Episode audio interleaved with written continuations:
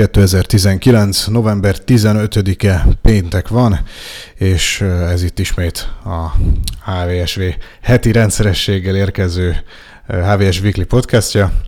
Nyilván a kimaradt adások azok némileg megtörni látszanak ezt a heti rendszerességgel lévő trendet, de ezt senkit ne tévesszem meg.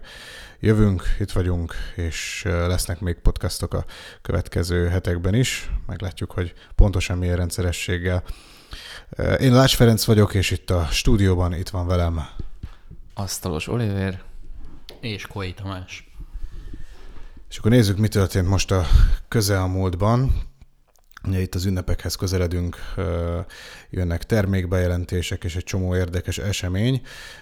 És akkor kezdjük is egy termékkel, méghozzá a hajtogatható vagy hajlítható kijelzős telefonoknak a, a legújabb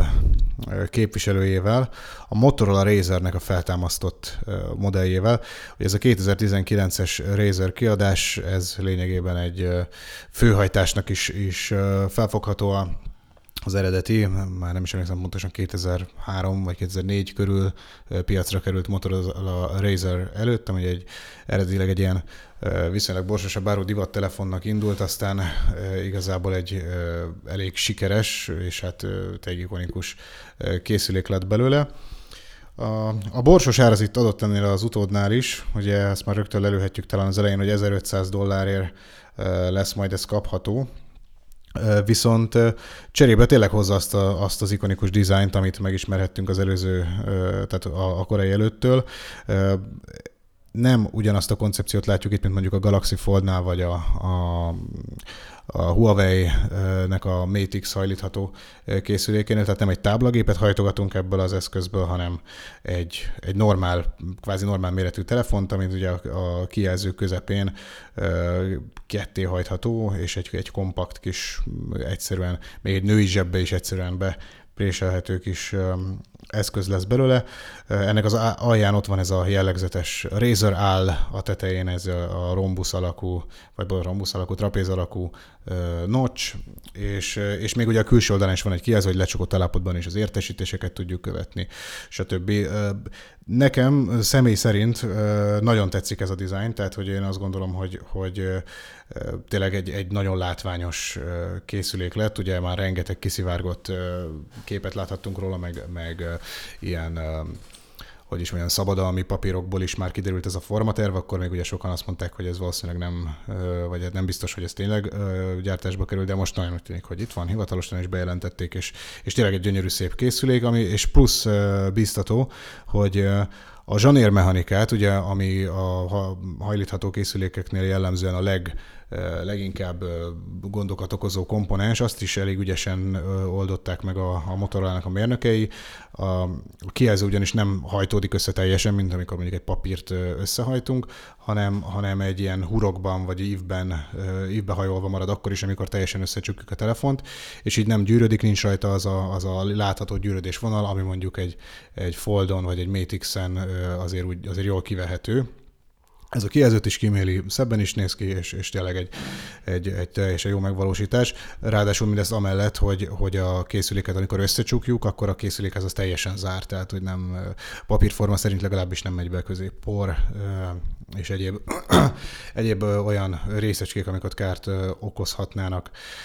Ugye ehhez a flip telefon kialakításhoz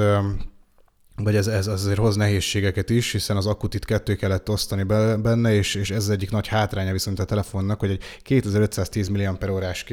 akku van benne, ami azért a 6,2 hüvelykes kijelzőhöz egy elég, elég vékonyka kis telefon. Pontosabban ez két kis akku ugye egy egybe kötve, de hogy ennyi, az, ennyi az összkapacitásuk, ami, ami azért nem, nem egy túlizmos valami, de minden esetre meglátjuk majd, mit hoz ki ebből a gyártó. A, a processzor is gyengébb benne, egy Snapdragon 710 van benne, ami, ami bár ilyen középkategóriás lapka, az könnyen lehet, hogy, hogy fogyasztásban ez még előnyére is válik majd a telefonnak, hiszen talán kevesebbet fog megenni, és jobban használja majd az aksit, mint a, a csúcsprocesszorok. Szerintem ez a 2500-as akku, ez valóban nem nagy, de nem is olyan vészesen kicsi, pláne, hogyha mondjuk az iPhone-okra nézünk, ahol azt hiszem most érték el a, az iPhone 11 Pro-nál a kb. 3000 mAh kapacitást, úgyhogy szerintem ezzel a 2500-al, ha úgy jól van összerakva, meg azért a Snapdragon 710 az nem egy uh, csúcsmodell, valószínűleg kevesebbet is fogyaszt, mint mondjuk a, a csúcs kategóriás Qualcomm processzorok, hogy ez, ez akár még egy másfél két napos üzemidőt is hozhat, ha jól van összerakva a készülék, ugye mind hardveresen, mind pedig szoftveresen. Hát a kettő osztott akkor az megint nem új keletű dolog. Pont az iPhone-okat, ha már említettem, azt hiszem, hogy az újakban is, vagy a nagyobb a Maxban, vagy de lehet, hogy a sima 11 Pro-ban is ketté van osztva, az akkor azt tudom, hogy a sima 10-ben már úgy volt elrendezve, vagy két szekcióra, meg hát a notebookok többségében már kettő-négy darabban van az akku, úgyhogy ez, ez megint csak nem jelent szerintem hátrányt. Tehát ami érdekesebb ennél a telefonnál, szerintem az a maga a megszületése, hogy miért került ez piacra. Emlékezünk vissza a 2000-es évek első felében, Amerikában a Motorola volt a, a nagy brand, Európában meg a, a, a Nokia. Hát most gondolom azokra próbálnak lőni, akiknek uh, ilyen Motorola Razor, vagy Razer, vagy, vagy hogy ejtik helyesen. Modell volt mondjuk a második vagy harmadik telefonja, 24 néhány évesen, ugye az a generáció az most uh, 35-40 éves, valószínűleg már jó állással, jó fizetéssel, és ha, ha nosztalgia faktort beépítve, egy, egy tényleg viszonylag modern, sőt, hát nem is viszonylag modern, ha a hajtogatható kijelzőt nézzük, akkor ez egy abszolút előremutató, és, és hát ha úgy nézzük, egyedi modell. Szerintem rájuk próbálnak lőni. Gondolom, hogy volt-e mögött valamiféle piackutatás is, meg hát a saját korábbi eladásaikat nyilván ismerik, hogy mennyire tudják lenyomni a potenciális vásárlók torkán 1500 dollárért ezt a készüléket. Olyan szempontból érdekes, hogy ez, ez manapság már teljesen egyedileg számít, hogy ezek a kagylós összecsukható telefonok teljesen kikoptak az elmúlt nagyjából tíz évben, és aki valami újjal akar villantani, vagy, vagy tényleg megfogja a nosztalgia faktor, ugye emlékezünk vissza itt a Nokia 3310-nek adott ki egy hát kvázi felújított modernizált verziót a Nokia, aminek mondjuk szerintem nem sok köze volt a, az eredeti 3310 minősít, minőségéhez, de ebben most nem menjünk bele. Tehát valami hasonlót próbált ugye a Motorola is most összehozni. Nyilván más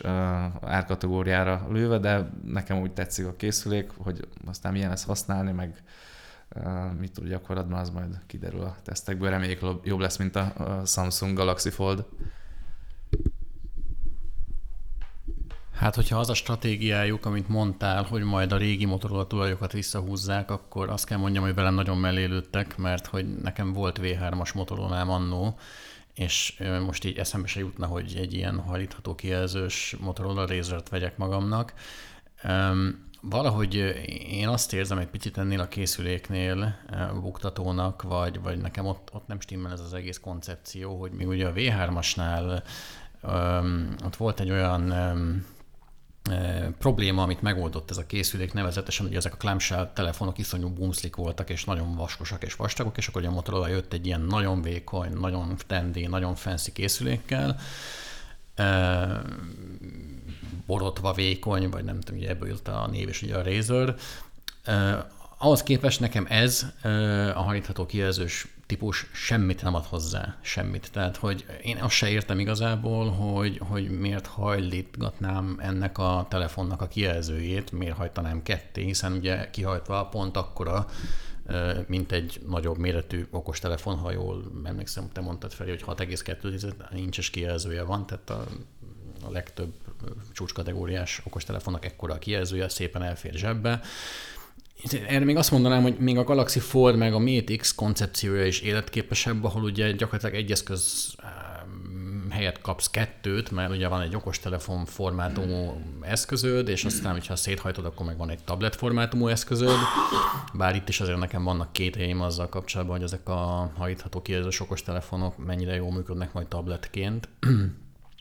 De én ennél a Motorola-nál megmondom őszintén nem érzem. Nem, egy, nekem egy kicsit sem dobogtatta meg a szívemet, tehát persze nyilván ugye most a tech újságírók így a bennük élő geeknek áldozva minden hajtható kijelzős okos telefonra így, így ö, ö, csúnya szóval ráverik, de, de hogy így, tehát én nem, nem érzem ennek a piaci helyét, ennek a, ennek a koncepciónak, de aztán legyek én a, az egyetlen, aki itt károg, és aztán legyen sikeres a Motorola, mert ugye minél több gyártó van a piacon, annál jobb. Meglátjuk. Hát az az előnye egyébként megvan a koncepciónak, hogy ugye itt a kijelző használaton kívül folyamatosan teljesen védve van, tehát ami azért visszatérő probléma a hagyományos telefonoknál is, ugye, hogy fóliát rakunk rá, és megkarcolódik, és stb. Tehát, hogy meg oda rakjuk mellé véletlenül a kulcsomót a zsebben, és akkor már kész a baj. Tehát, hogy itt, itt ilyenfajta probléma nem biztos, hogy felmerül, de hát azt, azt be kell ismerni tényleg, hogy, hogy a legnagyobb dobás ennek az ez a cool faktor, tehát hogy, hogy, hogy nagyon menő, és ne felejtjük, hogyha, hogyha le lehet benne úgy tenni a telefont, hogy összecsapod a, a készüléket, azért az, azt az élményt, az szerintem megfizethetetlen. Hát igen, ez az élmény, ez biztos nagyon menő lehet, de azért, ha már mondtad, hogy az összehajtott kijelzős telefonoknál ugye védve van, vagy ennél a típusnál védve van a kijelző összehajtva, azért hadd idézek fel egy elég neves koreai gyártót, úgy hívják, hogy Samsung, aki elég komolyat bukott azzal, hogy a saját összehajtható kijelzős telefonjának a mechanikája meg a fizikai védettség az nem igazán lett olyan, amilyetre így eredetileg tervezték vagy várták volna. Most itt is azért el tudom képzelni azt mondjuk, hogy bár nem értek ezekhez a mechanikákhoz, meg nyilván ugye ez még egy nagyon kezdeti stádiumban lévő piac, de hogyha mondjuk itt összehajtasz egy ilyen készüléket, és valamiért valami kis kosz oda kerül a két kijelző panel közé, és te ott elkezded a zsebedbe azt szépen dörzsölgetni,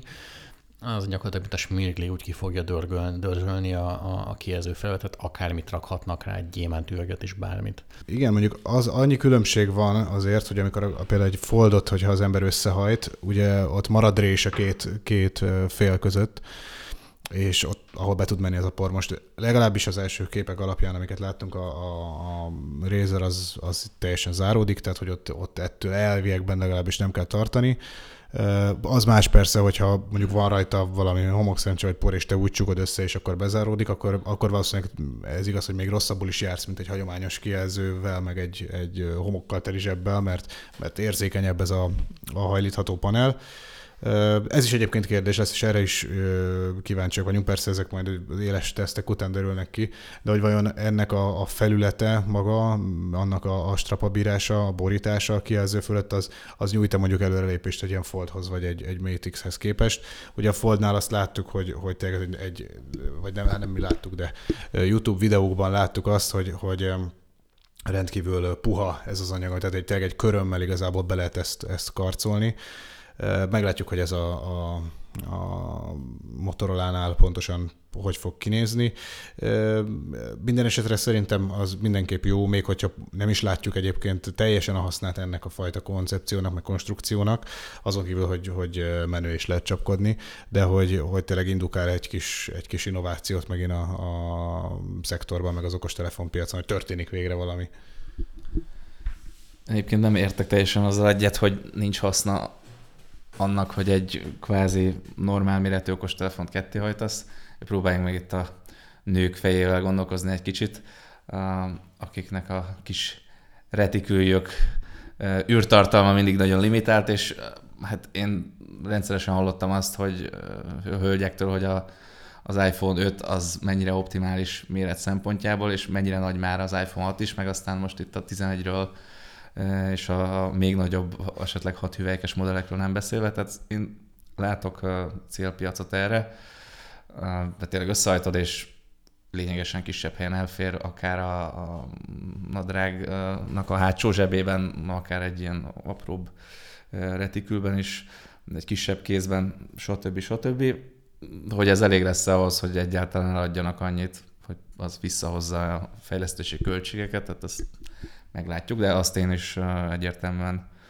pozitívúbbnak értékelem, hogy legalább a Motorola villantott valami olyat, amit eddig még nem láttunk mástól.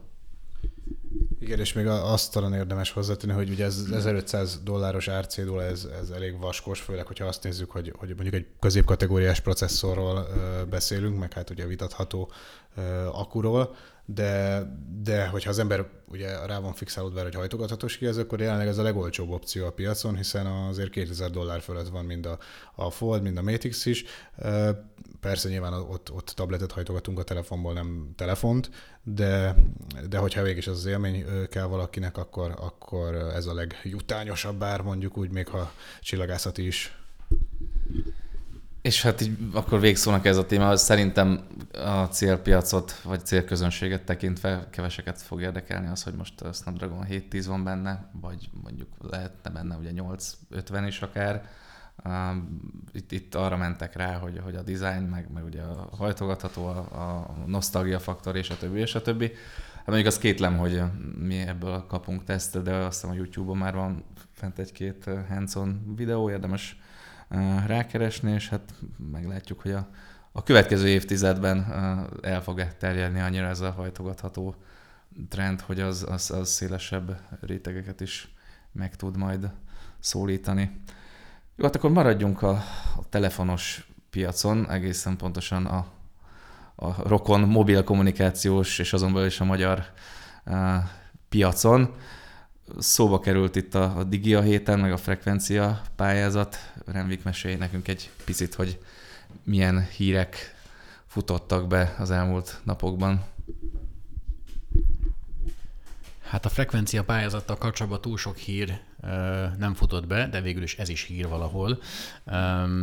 Annak apropóján foglalkoztunk most egy kicsit a témával a hétvégén, hogy eltett 60 nap azóta, hogy a Nemzeti Média és Hírközlési Hatóság kihirdette azokat a nyilvántartásba vett jelentkezőket, akik majd licitálhatnak a soron következő 5 g aukción, aminek egyébként a papírforma szerint már vége kellene legyen. Tehát, hogyha minden az eredeti tervek szerint alakult volna, akkor már eredményt kellett volna hirdetni ezen az aukción, már ki kellett volna osztani a frekvencialicenszeket, és már akár mehetnének is az 5G kereskedelmi szolgáltatások a, a Telekomnál, meg a Telenornál, hiszen ugye a Vodafonnál már elindult az október közepén. Ehhez képest ugye még nem történt semmi. Itt ugye látni kell, hogy egy jogi eljárás van folyamatban, ezért rendkívül nagy a csend és hallgatása az egész ügykör, úgyhogy egyik érintett fél sem hajlandó semmit sem mondani. Ezzel együtt azért azzal lehet, vagy azt, azt lehet szépen fejtegetni, hogy, hogy az az egész elhúzódó eljárás a különböző piaci szereplők, vagy az érintettek számára mivel járhat, vagy, vagy ki járhat ebben igazán jól, ki járhat igazán rosszul. És ugye ezt fejtegettük ebben a cikkben most a hétvégén. Szépen sorra lehet venni mondjuk a szolgáltatói oldaltól kezdve az érintetteket. Itt ugye látszik az, hogy hogy egyrészt nyilván van a, a most már négy szereplős mobil piacon három olyan piaci szereplő, a Telekom, a Telenor és a Vodafone, akiknek igazából nagyon nem áll érdekükben az, hogy a Digi negyedik szereplőként további sikereket érjen el, és ehhez mondjuk frekvenciát szerezzem. Ezzel együtt is azért azt is látni kell, hogy mivel már van olyan szereplő, akinek van kereskedelmi 5G hálózata, Nyilván ennek ugye inkább van PR jelentősége, mint valódi hozzáadott értéket képviselő jelentősége. Ezért ugye a másik két szolgáltató látszólagos versenyhátrányban van, illetve ők is valamennyire lépéskényszerben vannak, de hát ugye amíg nem zárul le ez az aukció, addig, addig nem juthatnak előre. És akkor ugye a kérdés az, hogy a Telekom és a Telenor részéről milyen motivációk állhatnak a háttérbe, mennyire fáj nekik valójában az, hogy ez az eljárás nem, nem megy tovább, hogy megakadt ez az egész. Ennek kapcsán ugye be is idéztünk a cikkbe egy nagyon mm, érdekes, vagy vicces, vagy inkább szomorú idézetet, ahol az egyik mobil szolgáltatónak az egyik felsővezetője azt mondja, hogy, hogy nem bánjuk, hogy csúszik az aukció, mert inkább egy később lezáródó aukció legyen a Digi nélkül, mint egy gyorsan lezavart aukció a Digivel és ez sok mindent elárul azért arról, hogy a szolgáltatók mennyire tartanak, vagy tartottak valójában attól, hogy a digi a licitálás során felveri az árakat, és ezután még ráadásul kénytelenek lettek volna, vagy kénytelenek lennének egy, eléggé motivált piaci szereplővel versenyezni, aki ugye már a vezetékes szegmensben bebizonyította azt, hogy, hogy tudja élénkíteni a versenyt. Lásd például a Magyar Telekom Flip termék családjának vagy, vagy márkájának a megjelenését, ami ugye vegytisztán annak köszönhető, hogy a Digi elkezdett elég sok ügyfelet elszedni a Telekomtól ugye az ilyen fapadó szolgáltatásaival. De, de azért azt látni kell, hogy, hogy a, például a Telekomnak ezzel együtt nem biztos, hogy olyan jól jön az, hogy kell még itt várni a, ezekre a licenszekre, hiszen a Telekom az mindig itt szeretett piac első lenni mindenben, technológiai innovátor lenni. Itt ez már biztos, hogy nem fog megvalósulni, hiszen a Vodafone megelőzte őket az 5G-s kereskedelmi rajtal. A Telenor pedig egy érdekes kérdés, ugye itt most állami résztulajdonba került a cég nem olyan rég, eh, ahogy ezt megírtuk korábban, az Antenna Hungária 25%-os tulajdonrészt vásárolt a Telenor Magyarországba, és hát ugye ez egy pénzügyi befektető által többségi tulajdonolt cég, ahol nem igazán csinálnak presztis kérdést abból, hogy most akkor mi vagyunk az első 5 vagy a másodikok, vagy a harmadikok, vagy egyáltalán van-e 5 vagy nincs. Más kérdés, hogy, hogy egy aukción, ugye, ahogy ezt is leírtuk, kicsit kiszámíthatatlanabbá teszi a Telenor részvételét az, hogy állami pénz is van mögötte, meg állami tulajdon is van a, a, a cégben. Akkor írtuk azt is, hogy a piaci szereplőknek azon szegmense, akik ugye beszállítás, vagy beszállítói a mobil szolgáltatóknak, tehát itt gondolunk az Ericssonra, a Huawei-re és ZTE-re, az Ericsson a Telekomnak és a Diginek, a Huawei a Vodafone-nak, az ZTE pedig a Telenornak szállítja a mobilhálózati berendezéseket. Őket hogyan érinti az, hogy az, az aukció hónapokat késhet? Hát azt kell mondjam, hogy politikolhatóan az Ericsson az, akinek ez az egész ugye a legjobban fáj ezek közül a, a vendorok közül, hiszen az Ericsson egyből két céggel is érintett a piacon. Hogyha a Digi nem vásárol frekvenciát, akkor lényegében az azt jelenti, hogy nem is áll meg teljesen a fejlesztés, de lényegesen lecsökken a tempója, beruházások nem olyan ütemben érkeznek, nem vásárolják az eszközöket a, a cégek, tehát ez nyilván egyetemű bevételkiesés az Ericssonnak, és hát a Telekom sem fog addig egy megveszekedett antennát sem vásárolni, amíg nem derül ki az, hogy ő mekkora frekvencia kerettel gazdálkodhat ennek az eljárásnak a végén. Aztán beszéltünk arról is, vagy írtunk arról is, hogy az államnak milyen motivációi állhatnak a háttérben. Itt mindenféle vadplegykákat hallani, hogy milyen politikai érdekcsoportok feszülnek egymásnak a háttérbe, hogy van olyan állami politikai, gazdasági érdekcsoport, aki, aki azt szeretné, hogy Digi semmiképpen ne vegyen részt az aukción, van olyan, aki azt szeretné, hogy mindenképpen részt vegyen, és akkor itt most ugye kérdés az, hogy milyen érdekek mentén feszülnek még egymásnak ezek, és végén ki fog győztesként kikerülni ebből. Nyilván ez egy kicsit ilyen nagy politikai játszma, ez már egy kicsit túlmutat azért, ami hogy is mondjam, látókörünkön, vagy a mi ö, rálátásunkon. Azt is látni kell, hogy azért alapvetően az államnak az lenne az érdeke, rövid távon legalábbis gazdasági érdeke, hogyha ez az aukció gyorsan lemenne, gyorsan jönne belőle bevétel, és lehetőség szerint minél nagyobb bevétel jönne belőle, ami, a, ami úgy érhető el, hogy egy, egy kihívó szereplő beugrik a, a licitálók sorába, és mondjuk felveri az árakat. Tehát egy első, tehát a racionalitás talaján állva azt mondanám, vagy az, azt gondolnám, hogy az lenne az államnak az érdeke, hogy a, a, a digivel lemenjen ez az aukció minél előbb, ehhez képest ugye mégsem ez történik valamiért. És akkor még ugye beszélhetünk az előfizetőkről, akik, hogyha ezt sokszor megállapítottuk, hogyha a digi kiesik és nem tud a kapacitás hiány országos szintű mobilhálózatot és nagy kapacitású hálózatot építeni, akkor az ugye egyértelműen csorbíthatja a versenyt, vagy inkább mondjuk úgy, hogy a verseny marad azzal az intenzitással, ami eddig is volt, ami egyesek szerint, hogy is mondjam, hagy némi kívánivalót maga után. ugyanakkor valószínűleg az átlag előfizetőnek ezzel együtt nem fog semmilyen fejfájást okozni az, hogy most ő nem október végén használhatja az 5G-t, hanem csak majd tudom, jövő áprilisban, mert hogy valójában ugye egyrészt nincsenek meg azok az üzleti modellek, amik fogyasztói oldalon ezt a szolgáltatást igazán értelemmel töltik meg, másrészt meg ugye ez is köztudott, félig meddig nagyon sok ilyen statisztika van, és a szolgáltatók nagyon szeretik is ezt egyébként hangoztatni, hogy a magyar mobil hálózatok minősége és kapacitás azért eléggé jó európai összehasonlításban. Tehát valójában nincsenek olyan kapacitás problémák, amit az 5G rövid távú bevezetése megoldhatna. Tehát mondjuk Budapest belvárosa az azért távolról sem olyan, mint mondjuk London, London belvárosa, ahol napközben olykor-olykor mobil hívást is nehéz indítani, mert nem bírják kapacitással a hálózatok. Tehát azt gondolom az átlagember számára ez nem egy probléma, de, de nagyon sok piaci résztvevőt elég mélyen érint az, hogy most uh, itt, uh, itt hónapokat kell még várni egy eredményre. Hát azért még ennek fényében, hogy erre reflektálva senki ne sajnálja, hogy ha az ő lakóhelyén vagy annak közelében nem elérhető az 5G. Ugye kaptunk egy készüléket a, a Vodafone-tól, egy megfelelő szimkártyával, illetve szolgáltatással, és múlt hétvégén volt szerencsém méregetni vele, és péntek este sikerült egy 40 megabites letöltést és 11 néhány megabites feltöltést regisztrálnom, ami azért ugye még a 4G esetében is igencsak szerény lenne, úgyhogy még azért bőven odébb van az, hogy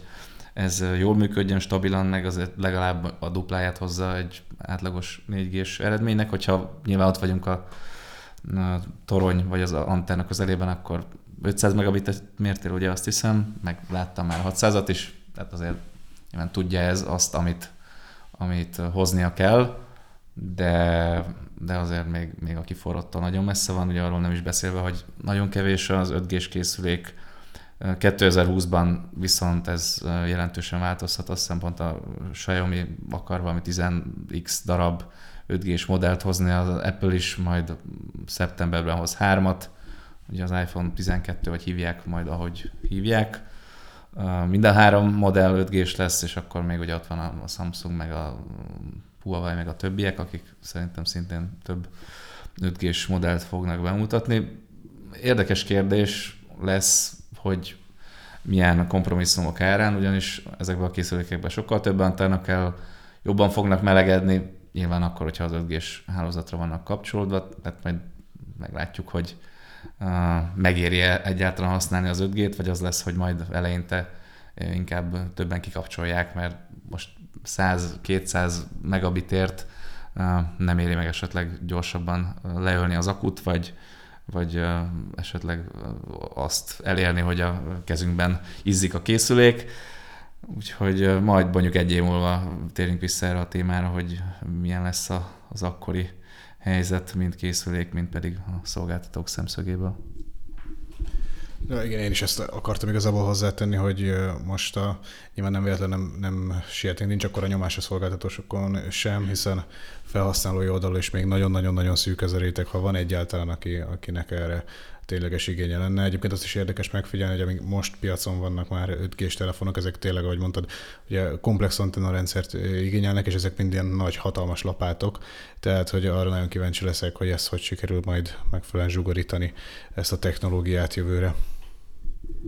Nagyon érdekes egyébként, mert van egy olyan általános piaci vélekedés, és ez tehát abszolút nem vendor oldalról, hanem, hanem szolgáltatói oldalról. Gondolom az eddigi tapasztalatok alapján, hogy az a, a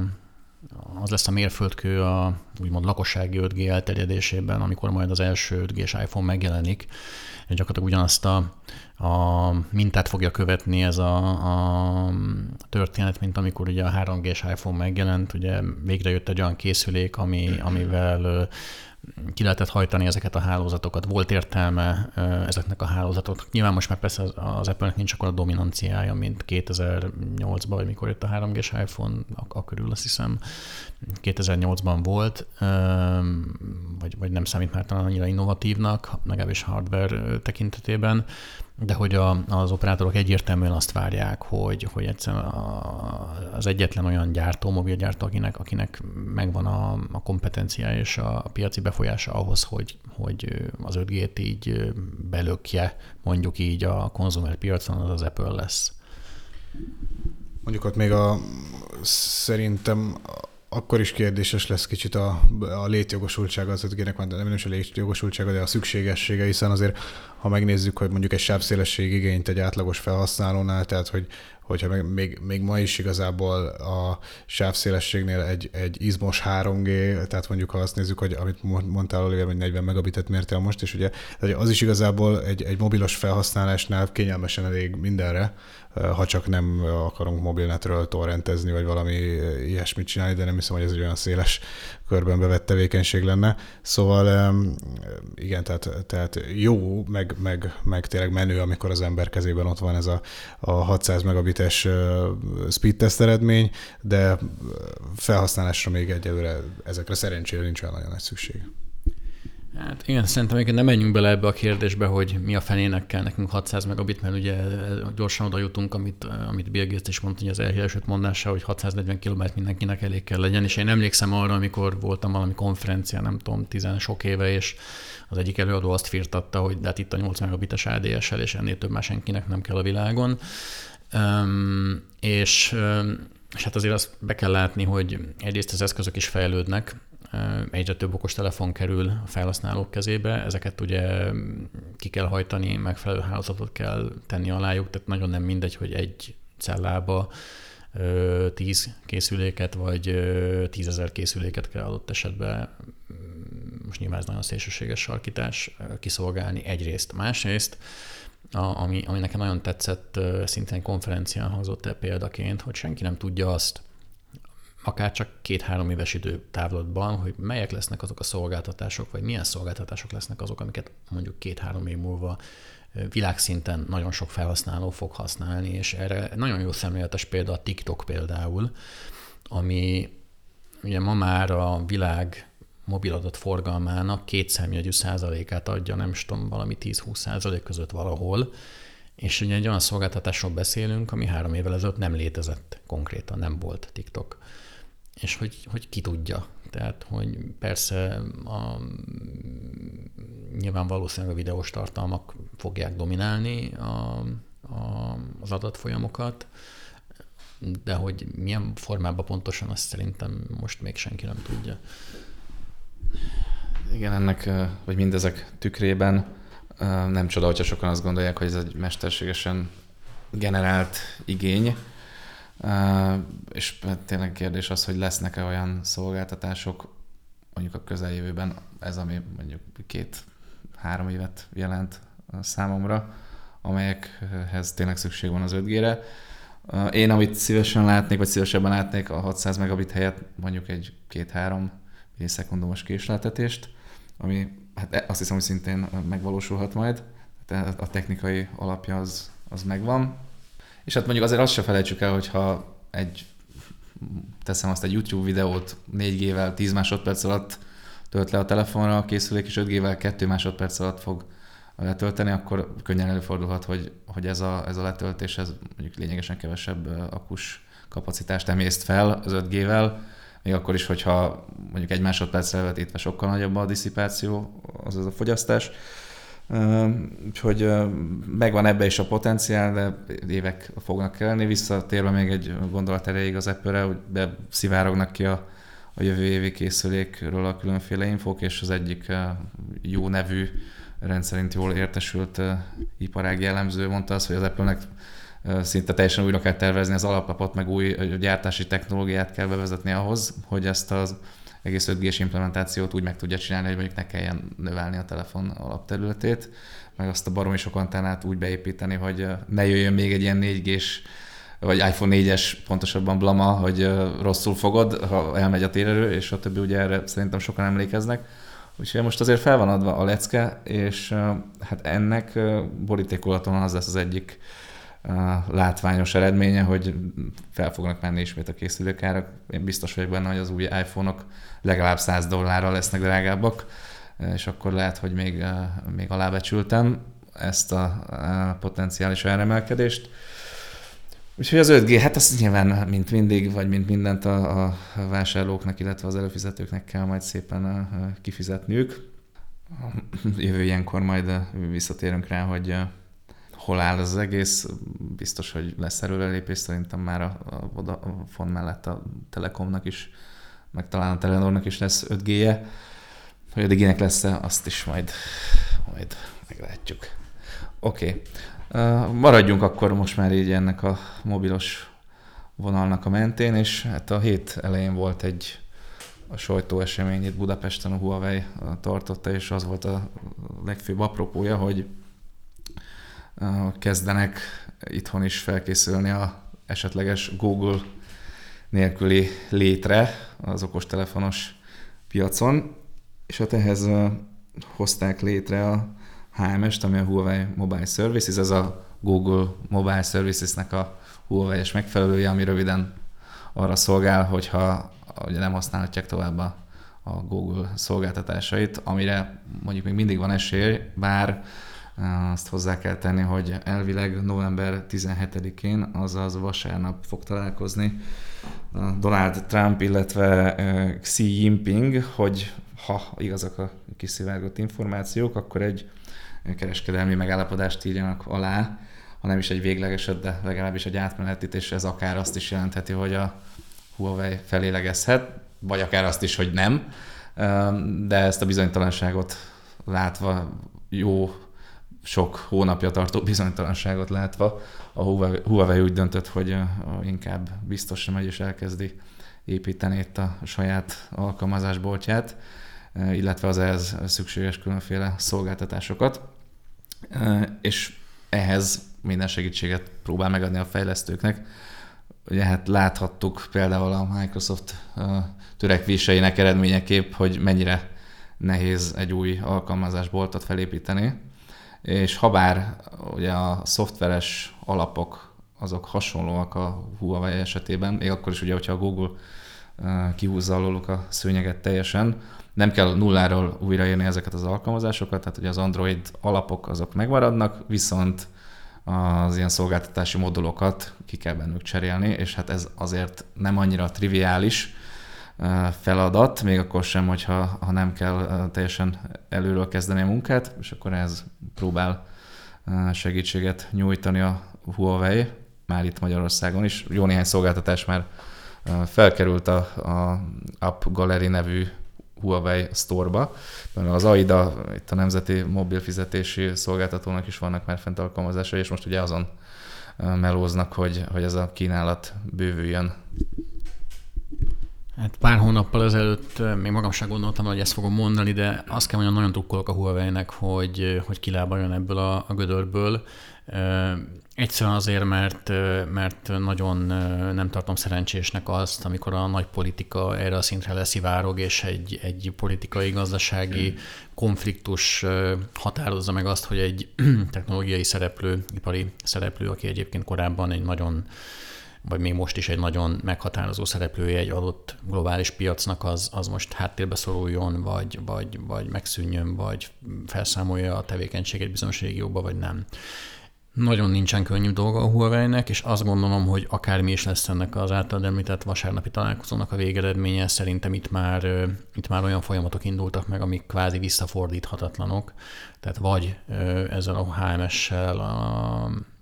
a sikerült tényleg egy kritikus tömeget elérni a Huawei-nek, vagy, vagy komolyan fontolóra kell venni azt, hogy visszahúzódik a nyugati piacokról, és marad kínai szereplő. És még egy, még egy mondat igazából ezzel kapcsolatban. Itt ugye azt is látni kell, hogy ez nem egy Huawei vagy Kína specifikus megoldás, hogy Google Android gyára építsünk egy saját platformot, hiszen azért ezt megpróbálta már előtte, a Huawei előtt más is, van például amerikai cég is, az Amazon, aki a Fire Phone-okat ugyanezzel a elgondolással küldte piacra, és aztán akkor átbukott velük, mint az olajtó.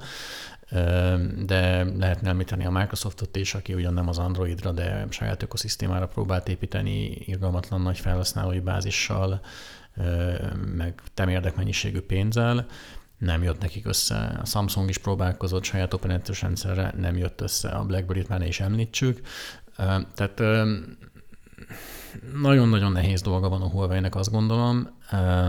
Ráadásul ugye a probléma számomra leginkább az, hogy hiába győz meg regionális fejlesztőket, vagy lokális fejlesztőket a Huawei, hogy a HMS-re érdemes fejleszteni, hogyha az a tíz alkalmazás, amit egyébként minden androidos felhasználó használ, a Gmail, a YouTube, a nem tudom, Instagram, Facebook, soha nem lesznek elérhetők HMS-re, akkor azért úgy nehéz lesz eladni azt a készüléket. Én még ez annyit tennék hozzá, hogy a, az Amazon azért nem akkora kudarc, hiszen ugye a tabletein azon máig a, ez a az a Fire OS, vagy, vagy ez az Amazon nos ízű Android fut, és ugye a tablet piacon még most is egy aránylag prominens szereplő, tehát hogy azok, azokat, főleg nyilván az olcsó árok miatt a, a tableteknek, de hogy azokat, azokat kapkodják, bár tény, hogy ott nem arról van szó, hogy egy elsődleges mobileszköz, hanem egy ilyen kis olvasós valami, nyilván az Amazon saját szoftvereivel, meg ilyen Kindle cuccokkal telepakolva. Szóval, de visszatérve a, a Huawei-re. Az egyébként még egy érdekes kérdés szerintem, hogy, hogy ha esetleg sikerülne uh, visszakapni a Google ökoszisztémát a, a, a Huawei-nek, akkor vajon mit kezdene ezzel a HMS-sel? Tehát nyilván, nyilvánvalóan uh, akkor is tepernie kéne ezen a téren, hiszen látjuk, hogy mennyire könnyen ki lehet húzni alól a szőnyeget, uh, de kérdés, hogy, hogy a felhasználókat tudná-e annak a használatára motiválni, amikor ugye az alternatívaként ott van a Play Store a, a telefonjukon. Tehát, hogy, hogy nem, nem gondolom azt, hogy ha, ha van egy Huawei telefonja valakinek, és, és ott van rajta egy HMS, meg egy Huawei Store és egy, egy Play Store, akkor a Huawei Store Kínán kívül bárhol megnyitnák egyszer is. Tehát ezért lesz, tehát ez mindenképp egy, egy ahhoz, hogy egy ilyen megfelelő, hát nem is tudom, egy ilyen, ilyen fallback rendszert ki tudjon építeni magának a, a Huawei, ami, ami aztán kiváltat egy Play Store-t, az, az mindenképp iszonyatos nagy feladat lesz neki, de minden esetre a, a megfelelő hátszél végül is megvan hozzá, vagy inkább úgy mondom, hogy kevés olyan cég van, ahol jobban meg lenne, mint náluk, így az okostelefon piacon. Iszonyatos tőke van mögöttük, stb. és látszik is, hogy hajtanak ezerrel. Az általad feltett egyik kérdésre tudom választ, ugyanis ezt konkrétan mondták kedden, hogyha most megoldódna ez a dolog az amerikai meg a kínai kormány között, és ugye visszakapnák a Google licenszeket, akkor is folytatják a saját sztornak az építését. És hát mondjuk egy potenciális válasz ugyancsak arra, hogy hogyan lehetne a saját store felé terelni a vásárlókat legalább egy picit, például exkluzív tartalmakkal, erre is mondtak példákat, akciókkal, tehát például a, a Huawei App Gallery-ban olcsóbb egy alkalmazás, mint a, a Google Play Store-ban, és a többi, és a többi. Hát így se lenne könnyű, de azért nyilván megvannak a, a különféle módszerek arra, hogy ezt próbálják népszerűsíteni. Nem kevés pénz kell ehhez, hogy a, a fejlesztőket erre motiválják, vagy éppen kifizessék nekik az árkülönbözetet, mert ezt azért valakinek be kell nyelni, hanem a felhasználó, akkor a Huawei fogja ezt véletlenül kifizetni valamilyen formában. Úgyhogy én azt vettem ki ebből a keddi prezentációból, hogy feltett szándékok ezt felépíteni, attól függetlenül, hogy milyen döntés születik vasárnap, vagy a elkövetkezendő esetleges pár hétben. Hát és aztán meglátjuk. Volt egy ilyen példa, hogy a, ezt ennek őszintén szóval nem néztem utána, úgy emlékszem, hogy a Fortnite az, amelyik nincs fent a Play Store-ban, de a Huawei App Galeriában benne van aztán nyilván, ha lenne még pár ilyen jól csengő cím, akkor, akkor lehet, hogy ez egy olyan differenciáló tényező lehetne, ami, ami megismertetné jobban a felhasználókkal, meg aztán lehet, hogy ebből még egy, egy, egy kisebb előnyt is tud kovácsolni a Huawei.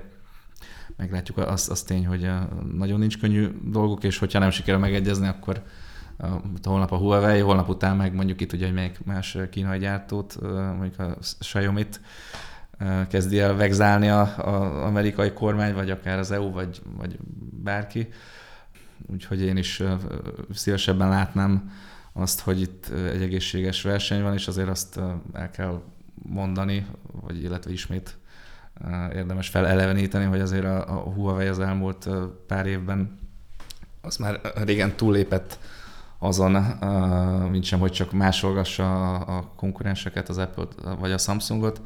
azért voltak itt, és vannak is olyan fejlesztések, amelyeket mondjuk más gyártók még nem mutattak be, vagy, vagy csak több hónapos csúszással tudtak piacra dobni, mondjuk a kamerára gondolok, vagy a, a Matix-re, ami uh, szintén egy fejlettebb eszköznek tűnik, mondjuk a Samsung Galaxy Fold, neked Remik volt is szerencséd. Uh, igen, fordított töltés, és még van egy pár fejlesztés, amit mondjuk a Apple-nek nem sikerült implementálnia uh, egy év után sem, vagy egy évvel a Huawei után sem, ugye most a szeptemberi iPhone-okban. Úgyhogy én azt gondolom, hogy szintén lenne létjogosultsága itt a, a Huawei-nek, meg, meg mindenképpen jót tenne a versenynek, de ugye sajnos most nem, nem a piacon dől el, hanem a tárgyaló asztalok mellett. És hát azt hiszem, hogy ezzel a mondattal lezárhatjuk a mai podcastot. Köszönjük a figyelmet, igyekszünk sűrűbben jelentkezni. Én Asztalos Oliver voltam, itt volt velem Lács Ferenc. És Koi Tamás. Kellemes hétvégét. Hello!